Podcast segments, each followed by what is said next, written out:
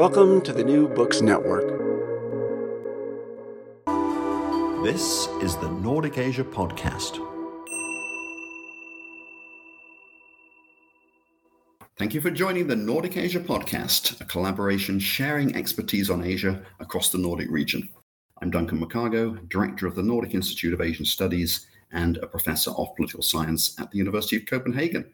With me today is Jeff Wasserstrom, Chancellor's Professor of History at the University of California, Irvine, who recently gave a keynote address to the conference Unknown Futures, a seminar on Hong Kong that we held here at the University of Copenhagen in May 2022.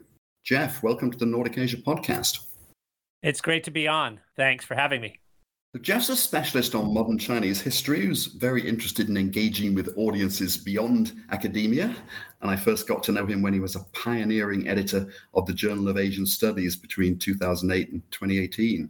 He's published numerous books, starting with his 1991 Stanford monograph, Student Protests in 20th Century China, The View from Shanghai, and most recently, Vigil, Hong Kong on the Brink, which was a Columbia Global report from 2020 that examines the protests against Chinese rule that began in 2019. For those who missed Jeff's Copenhagen keynote, which was entitled The Struggle for Hong Kong Comparisons Over Space and Time, we're going to reprise some of the highlights and pick up on some salient points from that presentation. So, Jeff, you're best known for your research on what we might call China proper. Why did you start writing about Hong Kong? So, I was drawn into Hong Kong. I, had been going to Hong Kong since the mid 1980s and I'd often gone there on my way to or on my way back home from Shanghai.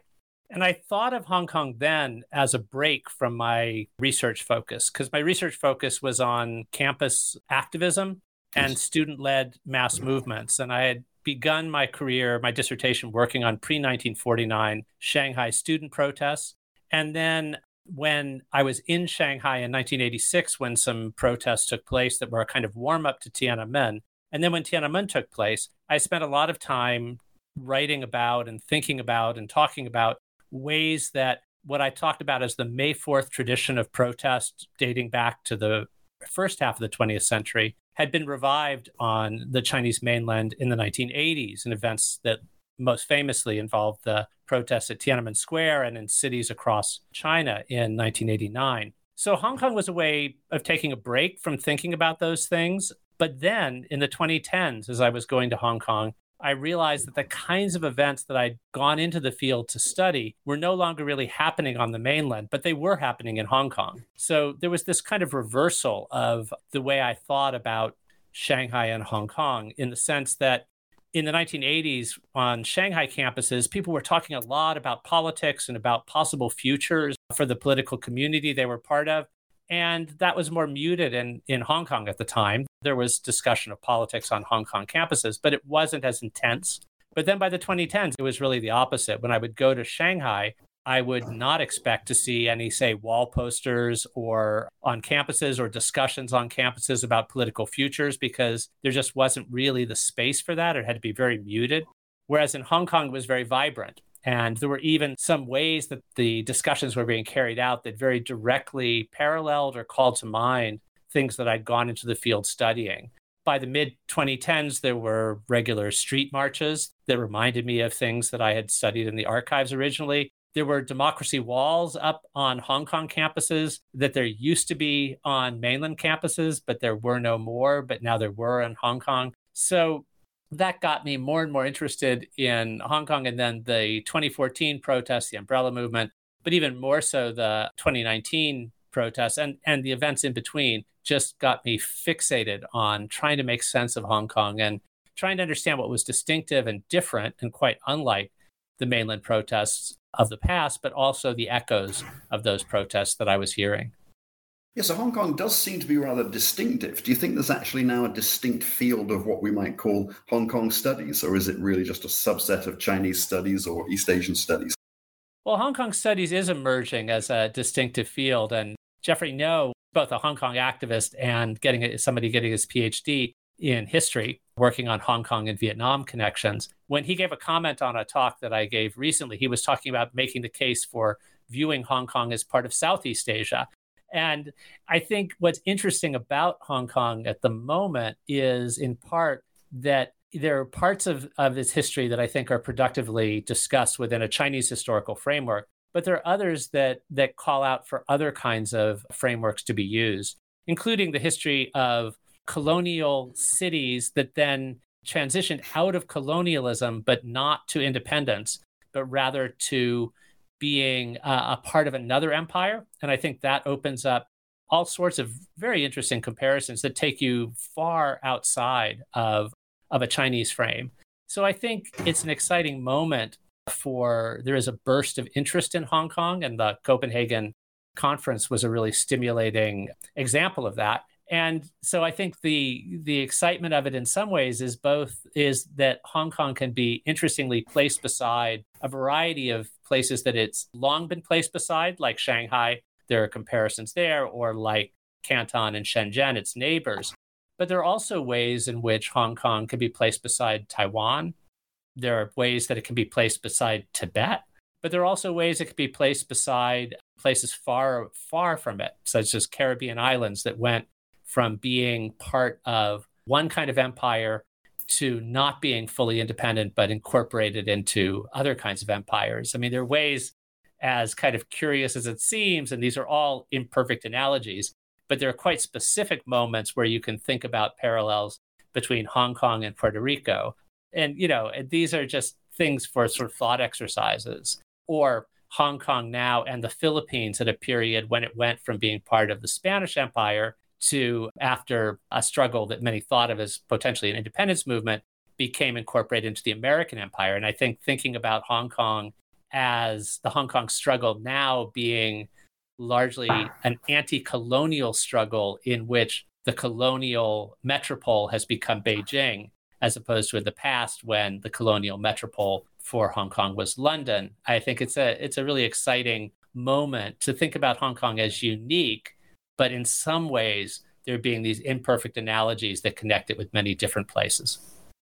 Right, you're starting to get into some of the, the big ideas of the keynote now, and you're making this case for comparing Hong Kong across space and time. I've got to say, I used to travel to Hong Kong regularly around the time of the, the turn of the millennium. It always seemed to me to be a pretty singular place that's not very much like anywhere else, except maybe Macau, whether in terms of geography, history, or politics. So, why would you really want to bother comparing a place like Hong Kong that seems to run on its own quirky and very specific sort of logic and set of circumstances with all these other places that you're mentioning.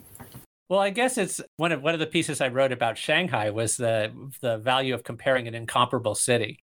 Because actually, if you want to go back to not Shanghai now, which I think has more in common with other cities on the mainland, but Shanghai certainly before uh, during the treaty port period was in some regards was some regards definitely unique. It was not a fully colonized city. It was there was a part of it that was much like a French colony, but there was another part that was like a semi-independent international city-state, the international settlement in Shanghai, and then there was a part under Chinese control. So I guess, you know, there are other cities that I think are in some ways there's a strong tradition of thinking of them unique and and that's important. And yet I think if we resist completely placing them together with other places, it limits our ability to think about interesting questions to ask or to note parallel phenomena. So I think with Hong Kong now, one of the real questions is if we're talking about a social movement, if we're talking about the protests, social movements take place in unique parts of the world and yet there's a strong tradition in among sociologists and other social scientists to compare social movements but there's also the question of repression and the repression that's going on in Hong Kong, I think, is both can be thought about usefully in comparisons. And I guess one of the things that that I'm continually struck by is that even when people are thinking about a place as unique, there's often one comparative frame that even if it's not explicitly invoked, it sort of shapes or again sometimes warps our understanding of it. And I'd give you the example with the Hong Kong upheavals there was a lot of discussion in 2019 and even in 2014. There was a discussion of would Hong Kong see a Tiananmen solution by the Chinese Communist Party? And what that predisposed people to think was to watch for tanks on the streets and a kind of instant moment of crushing everything that was going on, which was one way that conceivably things could have ended, but was never the most likely way it would end. But the fact that that was out there, that was kind of the elephant in the room, meant that I think anything short of tanks on the street seemed to some people to be a kind of lesser result. And so I think it's it's useful to have comparative understandings to think about how transformations of the robbing of a, a place of its kind of autonomy, its degree of autonomy can happen differently than in a kind of overnight crushing. And what you've had happen in Hong Kong over a period, and really it was it began before 2019, and 2019 was kind of a last ditch pushback against it. You had a gradual set of efforts to rein in the parts of Hong Kong that made it different from other places within the People's Republic of China. And despite there were promises given by the center about a degree of autonomy being allowed, the place being able to go its own place, its own rate, its own way, but locals becoming more and more frustrated by how much latitude they really would have and making a kind of last effort to protect that degree of difference. Yeah, I mean, you've mentioned obviously Tibet, Tiananmen, which are very salient comparisons for Hong Kong. What about the place you originally worked on, Shanghai? So the place I originally worked on, Shanghai, is interesting. I mean, I, I until recently I thought the parallels with Shanghai were more about patterns of protest than patterns of repression. And the patterns of protest, I was thinking about a variety of things, in, including quite specific things. Like in Shanghai, there were calls for a triple strike, a sanba, a strike of students, a strike of workers, a strike of, of merchants. And the most famous of these were in 1919 and 1925. In Hong Kong in 2019, there were calls for that kind of triple strike. And there were at earlier points in Hong Kong too. So I thought about that as one parallel. But then there also are some specific modes uh, which the repression parallels some things in Shanghai. Shanghai in 1949 wasn't given a special arrangement deal like Tibet was, but there were signals sent to the business community and to the international community that said, look, even though the Communist Party is taking control, there will be space left. There will be a realization that Shanghai is a special place, is a special role to play, and there were discussions among people in, say, business families in Shanghai. And there's a wonderful memoir by Lynn Pan, Tracing It Home, that talks about a discussion within her family where there were the people who said, there's no way we can continue to operate and live the life we want under the Communist Party rule. Her father was in that camp, but there were others, including her mother and her mother's family, who said, you know, let's take a wait and see a thing and hold out. And there were people who stayed in Shanghai in 1950, 1951. And then it was gradually that, that more and more of what they treasured was disappearing. And then they realized they needed to leave or they got stuck there. And that parallels a lot of the discussions that have been going on in Hong Kong in the last couple of years. There are also some parallels with repression. I was noticing in, in my dissertation, I had a chapter on the protests of the 1940s when the Nationalist Party was in control of Shanghai. And one of the things that happened when protesters were protesting then was the Nationalist Party and repressing them would work with local thugs and gangsters. And that was something that the Hong Kong authorities did in 2019. So there were echoes there as well. And I've always been intrigued by ways in which, I mean, there's a kind of double irony to the story of the Chinese Communist Party's activities in trying to rein in Hong Kong in the last few years. One is that the Communist Party prides itself on liberating, they claim, China from colonial or imperialist control. But a lot of what they did, a lot of the things that were used to kind of denigrate the protests in 2019, saying things like they were bad for business, bad for the international business community, these were things that the colonial or quasi colonial authorities in Shanghai used to say about protests that were supported by the Communist Party. And the Chinese Communist Party also prides itself as being utterly unlike the Nationalist Party. But again, the way in which they've tried to suppress dissent is very parallel to the way Chiang Kai shek's nationalists tried to repress dissent in the 1940s. So th- there's a lot of ironies there to explore. Yeah, I mean, you started off your talk by saying that you wanted to challenge conventional assumptions about Hong Kong, and I guess you've mentioned a couple, but were there some other conventional assumptions that you'd like to set right? Well, there's a conventional assumption that I think other people, the this sort of new wave, the latest wave of writings on 2019 have been, and I'm thinking particularly of Louisa Lim's Indelible City, which is a memoir infused political analysis, but also Ho-fung Hung's historical sociologist, his City on the Edge, one of the things that they play up a lot is that the idea that Hong Kong only recently became a place with kind of feisty political movements and sort of residents who were politically engaged, that it's a myth to think of that as only having a recent history. And, and I admit, I knew better than that. I mean, I knew that there were protests in Hong Kong in the 1920s, and I knew there were big protests in support of 1989. But in my in Vigil, I, t- I tended to focus mostly on the recent past.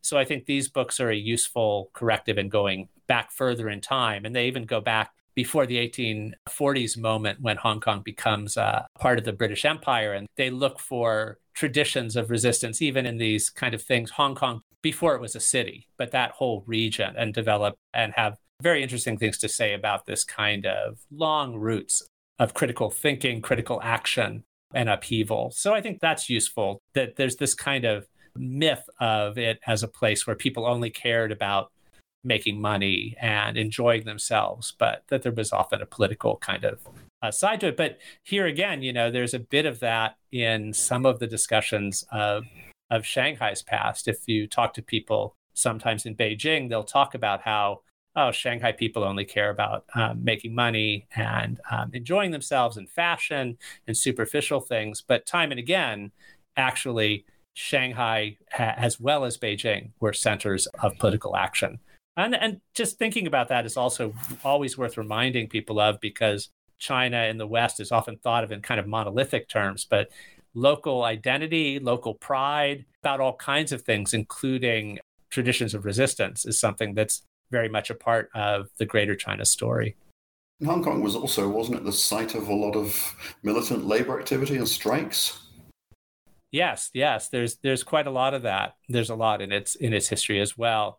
And that's something also that sometimes gets too short shrift. I think the only thing that I read, in fact, I was thinking about this that in graduate school, when I was being trained in Chinese history, I really didn't have much of anything assigned to me about Hong Kong except some things about the 1925 strikes. So, obviously, people have tended to be rather presentist and focused on the, the recent protests in Hong Kong, especially those starting in, in 2019.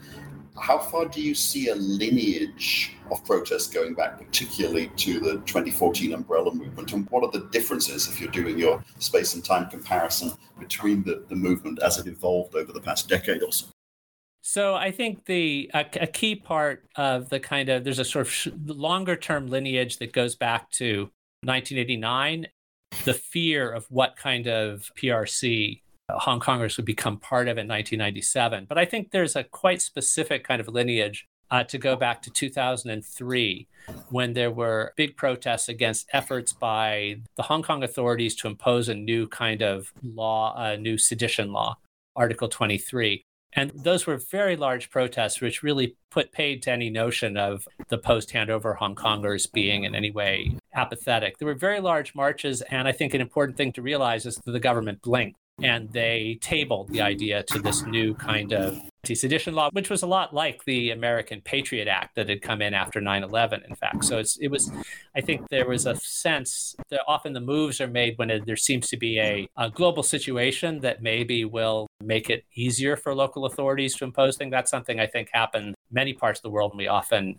don't pay enough attention to it. But anyway, in 2003, these protests push succeeded. And I think it's important that when there are occasional victories in this. But the more immediate lineage, I think crucial, was in 2011, 2012, there were efforts by the authorities to make another move that was toward what locals think of as mainlandization, making Hong Kong more like its neighbors just over the borders, which has been very different from since 1997 in many ways. One of the ways that it's been different is that you could have protests Another way was you could do more organizing. Another way, there was a stronger rule of law and more independent judiciary. But there was also a different kind of education system about ethic, about civics, and about history. And in 2011, 2012, there were moves by the local authorities to try to bring in more mainland style patriotic education.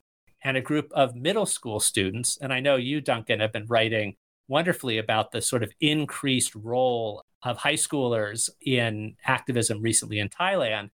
In Hong Kong, this was a moment in 2012 when there was a big protest called an anti brainwashing movement or anti patriotic education struggle, in which a group of teenagers emerged as leaders. And some of them have remained high profile figures as they've grown up and have grown up into their 20s now. So figures like Joshua Wong and Agnes Chow who would become very important during the umbrella movement of 2014 and would still be significant symbolically, if not purely as, as leaders in 2019, because 2019 was a largely leaderless movement. But they emerged as organizers of these movements, supported by some teachers, supported by some people of different ages, to push back against patriotic education moves. And once again, the government blinked and they put on hold these moves to do things like minimize discussion of Tiananmen in school books and things like that. So those 2012 protests were important. And I think the 2003, 2012, and 2014, they're part of a lineage, but I think it's also interesting that they, they're of two different kinds.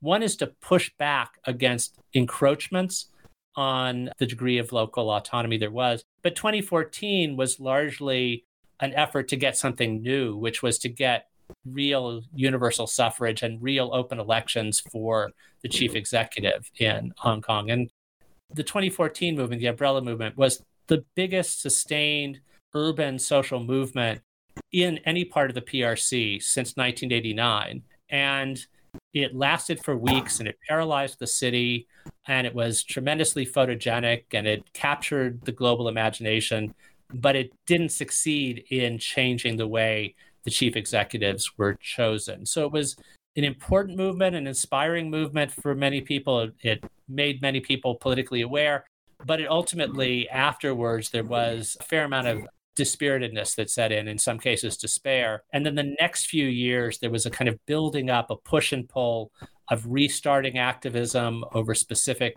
new encroachments. But then it exploded in 2019 with a new kind of push toward a new encroachment, this time over legal forms that people feared would really do away with the degree to which Hong Kong was a different place legally in terms of criminal justice. And that's where things just exploded. But with each of these protests, the protest became in part of struggle for the right to protest itself and that's been one of the things that made Hong Kong different. So, as long as there could be those protests, there could be a sense of that demonstrating literally Hong Kong's difference. And that's where the period since 2019 has been quite different because there's been so little space for that. Right. You've already mentioned my interest in the Thai protests that started in 2020 and in some ways seem to emulate the Hong Kong protests. To what extent do you see what happened in Hong Kong not just as something specific to that locale, but as a sort of a catalyst or a multiplier for dissatisfaction amongst people, especially perhaps young people across other parts of East and Southeast Asia? So that's what I'm trying to figure out now. This is the new project I'm doing, which is sort of a sequel to Vigil, and it's also with Columbia Global Reports. And the tentative title is Impossible Dreamers. And what I'm I'm interested in is the motivation and the psychology, particularly of, of young activists who are struggling against what seem to be quite impossible odds. And where do they find the, the kind of emotional resources? How do they keep struggling? What are the stories they tell themselves about the protests? And also, how are different actions in different places really linked to each other. And I think there are symbolic, there are clearly symbolic and some personal connections between the Hong Kong protests and the Thai protests. And these go back to actually as far back as sort of 2014 when there started to be uses of the Mockingjay three finger salute from the Hunger Games. This is kind of a new vision of the David versus Goliath struggle with Katniss Everdeen, uh, the heroine of uh, Hunger Games, as a kind of model for bravery against impossible odds. So in 2014, that hand signal appeared in Thailand and in Hong Kong, and there was definitely some discussion between very young Thai activists and young Hong Kong activists. Soon after that, the Thai, a Thai university activist tried to bring Joshua Wong over to speak in Bangkok, and he was blocked from coming, which everybody assumed was due to pressure from the Chinese government. So Joshua Wong then spoke via Skype to the students in Thailand. So there definitely that was definitely a connection. There was definitely a kind of mutual awareness, a mutual watching. But I think it's it's it's a tricky question for scholars to kind of tease out how much movements that are taking place that have some kinds of connections of kind of mutual watching and mutual inspiration how directly are they really connected and how much are they carried on by their by very distinctive internal logics? And i think it's an interesting again i mean there's both a comparison between the movements within asia but comparison across periods. I mean we for somebody like me i grew up in the 60s with an idea very young in the 60s but this idea that there was something in different places that was somehow connected, but yet later looking back at it, a lot of the connections between different struggles in the 60s were much more imaginary than real. And people have asked the same kind of thing about Arab Spring or 1989, different movements in different places. Some of them are connected, some of them much less so. So that's really, I think, with Thailand, with Hong Kong, with Burma, I think it's worth thinking about how symbols, strategies, tactics, and personal connection fit together, expressions of solidarity between places, and yet also how much the dynamics are really quite distinctive. But I think you need to make room in your mind for both of those things, for a degree of connection and a degree of utter distinctiveness. It's not that I think Hong Kong will go in any of the directions that a kind of optimistic scenario would have. I, I, don't see reasons in the short run for being optimistic about Hong Kong struggles, but I think people are very aware that there are historical figures like Nelson Mandela or Václav Havel, where they were involved in struggles that if you looked at a certain point in both of their cases, if you looked at a point even in the early 1980s and said, these are people who faced incredible setbacks and their movements seem to be completely lost causes but just stay tuned. These are, you would be kind of laughed at if you'd said that Havel at some point would go, would, that, the, that the trajectory from the crushing of Prague Spring to the Velvet Revolution was not something that really would seem plausible if, if you'd written into a work of fiction where you have this playwright becoming becoming president. So there's this this awareness of these kind of possible things and they can take a long time. I mean so i think the, the this is part of the value of comparisons is to think of a, a range of possible futures. There can be a possible future where hong kong is like tibet where to the extent that a struggle is kept alive is kept alive in the diaspora and via desperate moves within hong kong. Ho-fung Hung talks about a variety of scenarios quite powerfully in his his new book but there are also ways to think about forgetting about the sort of even the, the famous ones like Havel or Mandela. A sometimes forgotten one is Taiwan. There was activism that was crushed and martial law was imposed in the late 1940s. And it was decades later, after these very brave efforts to keep some kind of civil society alive or reignite it, and then something about the world changed in part, and people kept struggling. And the combination of that, you had again, a very unlikely kind of scenario where you had Taiwan going from being a martial law dictatorship to being a place with open and free elections. So I think history just tells us to be prepared to be surprised, but that shouldn't mean that we expect any of these, either the darkest or the lightest scenarios, but we should be aware of how often course of events can surprise us. Thanks very much, Jeff, for discussing your Hong Kong conference keynote lecture with the Nordic Asia podcast. This has been a great chance to hear some of your ideas about what's been going on in Hong Kong within the framework of a sort of spectre of comparisons in Greater China and beyond. Thanks so much for giving me a chance to, to talk with you about this. I'm Duncan McCargo, Director of the Nordic Institute of Asian Studies, and I've been in conversation with UC Irvine history professor Jeffrey Wasserstrom about his recent keynote on the struggle for Hong Kong given here at the University of Copenhagen in May. Thank you for joining the Nordic Asia podcast, showcasing Nordic collaboration in studying Asia. You have been listening to the Nordic Asia podcast.